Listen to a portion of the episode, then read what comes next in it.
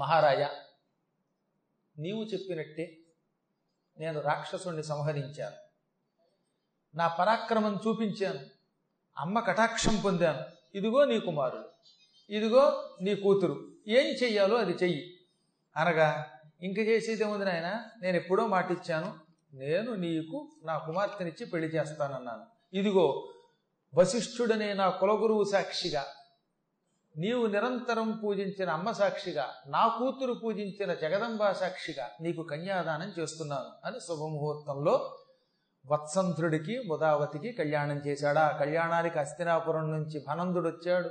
ఇదేమో కోసల రాజ్యం. సరయూ నదీ తీరంలో పెద్ద పందిరి వేసి అపూర్వ రీతిలో అక్కడ కళ్యాణం జరిగిందిట. అందరికీ నిమిషాల్లో వార్త వెళ్ళిపోయిందండి. పెళ్ళంటే ఆ రోజుల్లో పెళ్ళనగానే వార్తని టముకు వేసి చెప్పేసేవారు. ఇక్కడ మొదలెడితే టముకలు వెళ్ళిపోయేది. ఈ వార్త వెళ్ళింది.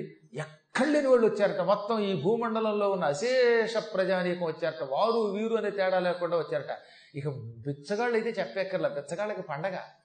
5 రోజుల పాటు కళ్యాణం జరిగితే 5 రోజులు పిండి వంటలతో భోంచేశారు వాళ్ళు. పాయసం, దద్దోజనం, కట్టుపొంగలి, పులిహార, ఒకటి అంటూ ఓరి నాయనో, ఇక పిండి వంటలకు అర్థం అర్థం లేకుండా అయిపోయింది అనమాట. ఇంకా కట్టుకున్న వాడికి కట్టుకున్నట్టు బట్టలు ఇచ్చేసాడు రాజుగారు. పట్టుకుపోవడమే, బుట్టల్లో గంపల్లో పెట్టారు వస్త్రాలు. ఎవరికి కావాల్సిన వాళ్ళు పట్టుకుపోయేవారట. ఆ రోజుల్లో గొప్ప విషయం ఏంటంటే, బుట్టలో బట్టలు పెట్టి ఎవరికి కావాల్సిన వాడు పట్టుకెళ్ళంటే ఈ బుట్ట ఎత్తుకుపోయి అమ్ముకునేవారు కాదు. మనిషికి కావలసినవి పట్టుకెళ్ళేవారు. అందుకే దర్జాగా అక్కడ పెట్టేవారట. అలా కాకుండా పురాణం అయిపోయాక మొత్తం పళ్ళని అక్కడ పెట్టి, ఒరే పిల్లలారా అంటే ఒకడే గంపట్టుకుపోతాడు ఇక్కడ. అందుకే ఒకళ్ళు 2 పిల్లలు ఉన్నారు, వీళ్ళతో పళ్ళకే గంప లేదు, గంప దిగుతోందని బయట పెట్టేస్తాం అనమాట. అలా నిజాయితీగా ఉండి ఎంత లాభండి.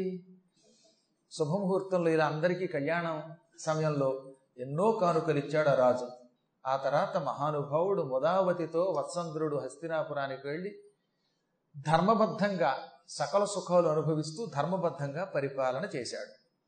ఆ నరపతికి సునందకు భూనుత చరితులు ప్రతాప భూయిష్ఠులు సత్సూనులు 11 పుట్టిరి, నానా సంగ్రామకేళి నైపుణరూఢులు.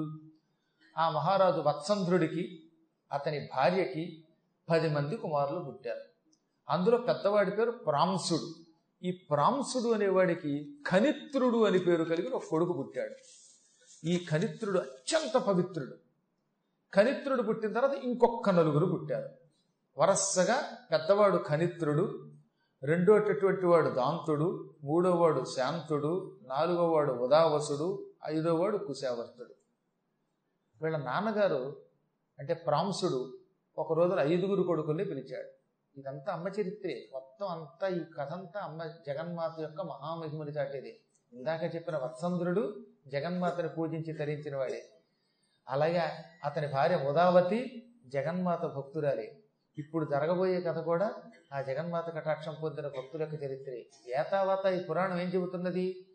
భగవంతుణ్ణి మీరు ఏ రూపంలో అయినా కొలవండి, కానీ మాతృ రూపంలో కొలిస్తే తొందరగా భగవంతుడు మిమ్మల్ని అనుగ్రహిస్తాడు. మాతకి కరుణ ఎక్కువ. శ్రీమాత అన్నంత మాత్రం చేత జగన్మాత తొందరగా దిగొస్తుంది. అవ్యాజ కరుణామూర్తి. సహజంగా మగవాళ్ళ కంటే ఆడవాళ్ళ యొక్క గుండె తొందరగా కరుగుతుంది. నేను చెప్పేది స్త్రీలు అనేది, స్త్రీ రూపంలో ఉన్న పురుషులు కనబడి. కొంతమంది ఆడవాళ్ళు కింద ఉంటారు, కానీ వాళ్ళ హృదయాలు కూడా మగవాళ్ళని మించి కాఠిన్యంతో ఉంటాయి. అలాంటి వాళ్ళు కాకుండా కోమలమైన హృదయము కలిగి మాతృమూర్తులుగా ఉన్నటువంటి వాళ్ళు ఉంటారే, వాళ్ళకి ఎంత ప్రేమ అండి. ఇందాక ఒక ఆవిడని చూశాను నేను, ఇవాళో 2 నెలలో కానీ. గోశాలకు వచ్చింది ఆవిడ. ఆ గంగడోలు ముట్టుకుంటూ వాళ్ళ అబ్బాయిని పిలిచినట్టే అనమాట. వాళ్ళ అబ్బాయి పైన ఏమిటో తెలియదు, గోసే బాలాజీ అనుకున్న కాసేపు బాలాజీ బాలాజీ అని. వాళ్ళ అబ్బాయికి కూడా అంత ముద్దు పెట్టిందో లేదు, కానీ ఆ దూడకి ఎంత ముద్దు పెట్టిందో. దానికి బెల్లం పెట్టింది, దాని నోట్లో పండు విడదీసి పెట్టింది. శంకర్ అని పేరెట్టారు దానికి. ఆవిడకి మాత్రం శంకర్ కాదు, వాళ్ళ అబ్బాయే. ఆ దూడ చూసినప్పుడల్లా ఆవిడ కన్నీళ్ళు పెట్టుకునేది. ఆహా, స్త్రీలు ఇలాంటి వాళ్ళు కదా, కోమల హృదయం అంటే ఇది కదా అనిపించింది అనమాట. జంతువుల్ని కూడా ప్రేమించాలండి మనం. ఆవుల్లో దేవతలు చూడాలి, మేకల్లో దేవతలు చూడాలి. అలా చూసేవాళ్ళు ఉన్నారు, అందుకు చెప్తున్నాను. మా పీఠానికి ఒక ఉడత వస్తూ ఉంటుంది. ఆ ఉడతను చూసినప్పుడల్లా మా ఆవిడ ఆనందంతో దగ్గరికి వెళ్ళిపోయి దానికి ఇది దానిమ్మ గందలు వేస్తే ఉడత దానిమ్మ గందలు తిని వెళ్ళిపోయేది. పశువులు, పక్షులు, చేపలు, పీతలు, నత్తలు ఇవన్నీ పరమాత్మ స్వరూపాలండి. మీకు కొన్ని పురాణాల కథలు వింటే చాలా ఆశ్చర్యం కలుగుతుంది అనమాట. నారద పురాణంలో నారదుడు పూర్వజన్మలో ఒక గొప్ప మునిబాలకుడు, ఒకప్పుడు ఒక జన్మలో ఆ మునిబాలకుడు అడవికి వెళ్ళాట. అక్కడ జింకను చూశాడు, దాన్ని ప్రేమించాడు, దానికి ఎంత అరటిపళ్ళ గుజ్జు పెట్టాడు, రేగుపళ్ళ గుజ్జు పెడతాడు. అలాగే సింహం పిల్ల వచ్చింది, సింహం పిల్లను కూడా శాకాహారం చేశాడు. ఆయన ఆయన అంటాడు అక్కడ నారద పురాణంలో నారదుడు పూర్వజన్మలో, ప్రతి ప్రాణిలో నాకు నా తల్లో నా తండ్రో లేకపోతే కూతురో కనపడుతున్నారు, కానీ దురదృష్టం కొంతమందికి ఈ జింకలో ఆహారం కనపడుతోంది, అంటే దాన్ని వాడు మాంసం తినడానికి ఉపయోగిస్తున్నాడు. ఆ మేకపిల్లను చూస్తే, దాని శరీరాన్ని చూస్తే నాకు దేవుడు కనబడుతున్నాడు, వాడు దాన్ని కోసి తినాలనుకుంటున్నాడు, వాడు మరి ఏ జన్మలో ఏ పాపం చేసుకున్నాడు అంటాడనమాట. మన హృదయంలో కోమలత్వం పెరిగిపోతే, కాఠిన్యం కరిగిపోతే ప్రతి ప్రాణిలో మన పిల్లలే కనపడతారు. అప్పుడు మనం ఎలా తినగలుగుతామండి? ఓ చేపను చూసాం, అందులో మీ పాప కనపడింది, ఈ చేపే మీ పాప అయితే దాని బండరాయి మీద ఆదివారం వర్ర వర్ర వర్రను అరగదీసి అరగదీసి దాన్ని కోసుకు ఎలా తినగలుగుతాం? ఓ మేకను చూసాం, ఆ మేకలో మీ కొడుకు కనపడితే దాని పేక కొయ్యగలవా? మేక పేక కొయ్యగలవా? అందులో నీ కొడుకు కనపడితే కొయ్యలేవు కదా. మరి ఓ గొర్రె కనపడింది, ఆ గొర్రెని ఎలా కొయ్యగలుగుతావు? అందులో ఆ గొర్రెలో మీ వాడెవడో కనపడితే మీ కుర్రాడి బొర్ర అనుకోండి, ఆ గొర్రె అప్పుడు దాన్ని ఎలా కొయ్య? గొర్రె ఇప్పుడు కుర్రాడు బొర్రలు ఎలాగో గొర్రె గొర్రెలే అనుకోండి, కానీ కొయ్యగలవా మనం? అంటే మనకు అందులో కనపడాలి, ఆ భావన కనపడాలి. అలా కనపడితే తిట్టలేము. నాకు అందుకే వచ్చిన తప్పులు ఏంటంటే, ఎవడు కనపడినా అందులో అమ్మవారే కనపడుతూ ఉంటే వాడిని ఏం అనలేకపోతున్నాను అనమాట. మీకు కూడా తెలుస్తుంది, ఆ మార్గంలోకి అడుగు పెట్టగా సాటి వాళ్ళ మీద మనం కేకలేయగలుగుతామా? నీ పక్కన కూర్చున్నవాడు నా పక్కన ఎందుకు కూర్చున్నావు అని మా చేతలో తేయగలుగుతామా? మనకి ఎంత గోడ కావాల్సి వచ్చినా గోడ మీద ఇలా జారబడ్డాం, పక్కన ఎవరినో కూర్చున్నారు అని తొయ్యగలమా? తొయ్యలేము. ఎందుకని? అందులో అమ్మ కనపడుతుంది కనుక. అమ్మ నీకు కనపడలేదు, బొమ్మే కనపడుతుందంటే నీకు ఉపాసన లేదు, ఎంతసేపు ఇదే తప్ప. కాబట్టి ఇది హాస్యంగా తీసుకోకూడదు. క్రమక్రమంగా మనకి జ్ఞానోదయం కావాలి, సాటి ప్రాణులలో పరమాత్మను చూడగలగాలి. సర్వం కల్విదం బ్రహ్మ, ఈ చరాచర జగత్తులో అణువు మొదలుకొని బ్రహ్మాండం వరకు ఉన్న ప్రతి ప్రాణి పరమాత్మయే. అది ప్రేమ అంటే. అంతేగాని నీ మతం కాని వాళ్ళందరినీ నరికేయి, వాళ్ళని చంపేయి, వాళ్ళ మీద బాంబేయి అంటే అది మతం అవుతుందా? అది మతం కాదు, అది పైత్యం, అది చాలా భయంకరం, క్రూరత్వం, రాక్షసత్వం. అది ఎప్పుడైనా మీరు వేద మతంలో ఇతర మతస్థులు చంపని ఉంటుందా? ఉండదు. కానీ తక్కిన వాళ్ళు అందరూ చంపేస్తున్నారు. అందుకే వాళ్ళకి మనం బుద్ధి చెప్పాలి. ప్రేమ చాలా గొప్పది. అదే కదా బుద్ధుడు బోధించింది. బాణంతో హంసను కొట్టేవాడి కంటే, హింసించేవాడి కంటే దాని ప్రాణం తీసిన గౌతమ బుద్ధుడు గొప్పవాడు గనక బుద్ధుడికి హంసనిప్పించాడు శుద్ధోధనుడు ఆయన మంత్రులు కలిసి. కాబట్టి చెప్పొచ్చేది ఏంటంటే, అమ్మని పూజించటం వల్ల మనకు హృదయం కోమలత్వం పెరుగుతుంది. ఈ హస్తినాపుర సింహాసనంలో చాలా కాలం అమ్మనే ప్రేమించి అమ్మని పూజించారు.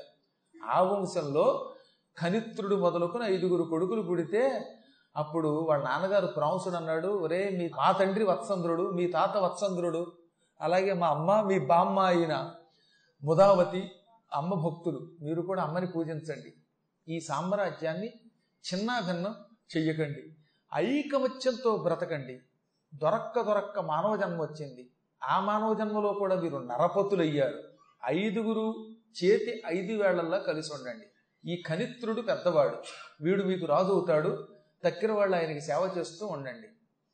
ఆస్తి కోసం, సంపద కోసం, సామ్రాజ్యం కోసం తగాదా పడకండి. ఈ సంపద ఎంతకాలం నిలబడుతుంది? అన్నదమ్ములు కొట్టుకుని కోర్టుకు వెళ్ళారు అనుకుందాం, నిజంగా చివరికి ఏం మిగులుతుందండి? కళ్ళు మూసి తెచ్చేలో కోట్ల. కాబట్టి సాధ్యమైనంత వరకు అన్నగారికి 1 రూపాయి ఎక్కువ వెళ్ళింది, నీకు ఏమైనా కమ్ములిగిపోతుందా? పోనీ దిక్కుమాలికి 1 రూపాయి వాడితే అన్నగారు తిన్నాడు, లేదా తమ్ముడు తిన్నాడు అనుకోకుండా రోజు కొట్టుకు తెచ్చిపోతే టక్కు లేకపోతే నువ్వు పోతావు, వాడు పోతాడు. ఆ తర్వాత మళ్ళీ ఈ జన్మ వస్తుందా? ఈ అన్నదమ్ములు ఐకమత్యం ఉంటుందా? ఎంతకాలం ఉంటాం మనం?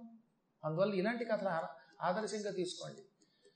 రాజుగారు ప్రాంసుడు 5 కొడుకులకి చెప్పాడు, 5 ఐకమత్యంతో ఉండండి, ధనం కోసం కానీ, స్త్రీ కోసం కానీ, రాజ్యం కోసం కానీ కొట్టుకోకండి, వచ్చిన మానవ జన్మని సద్వినియోగం చేసుకోండనగా ఆ అన్నదమ్ములు విన్నారు.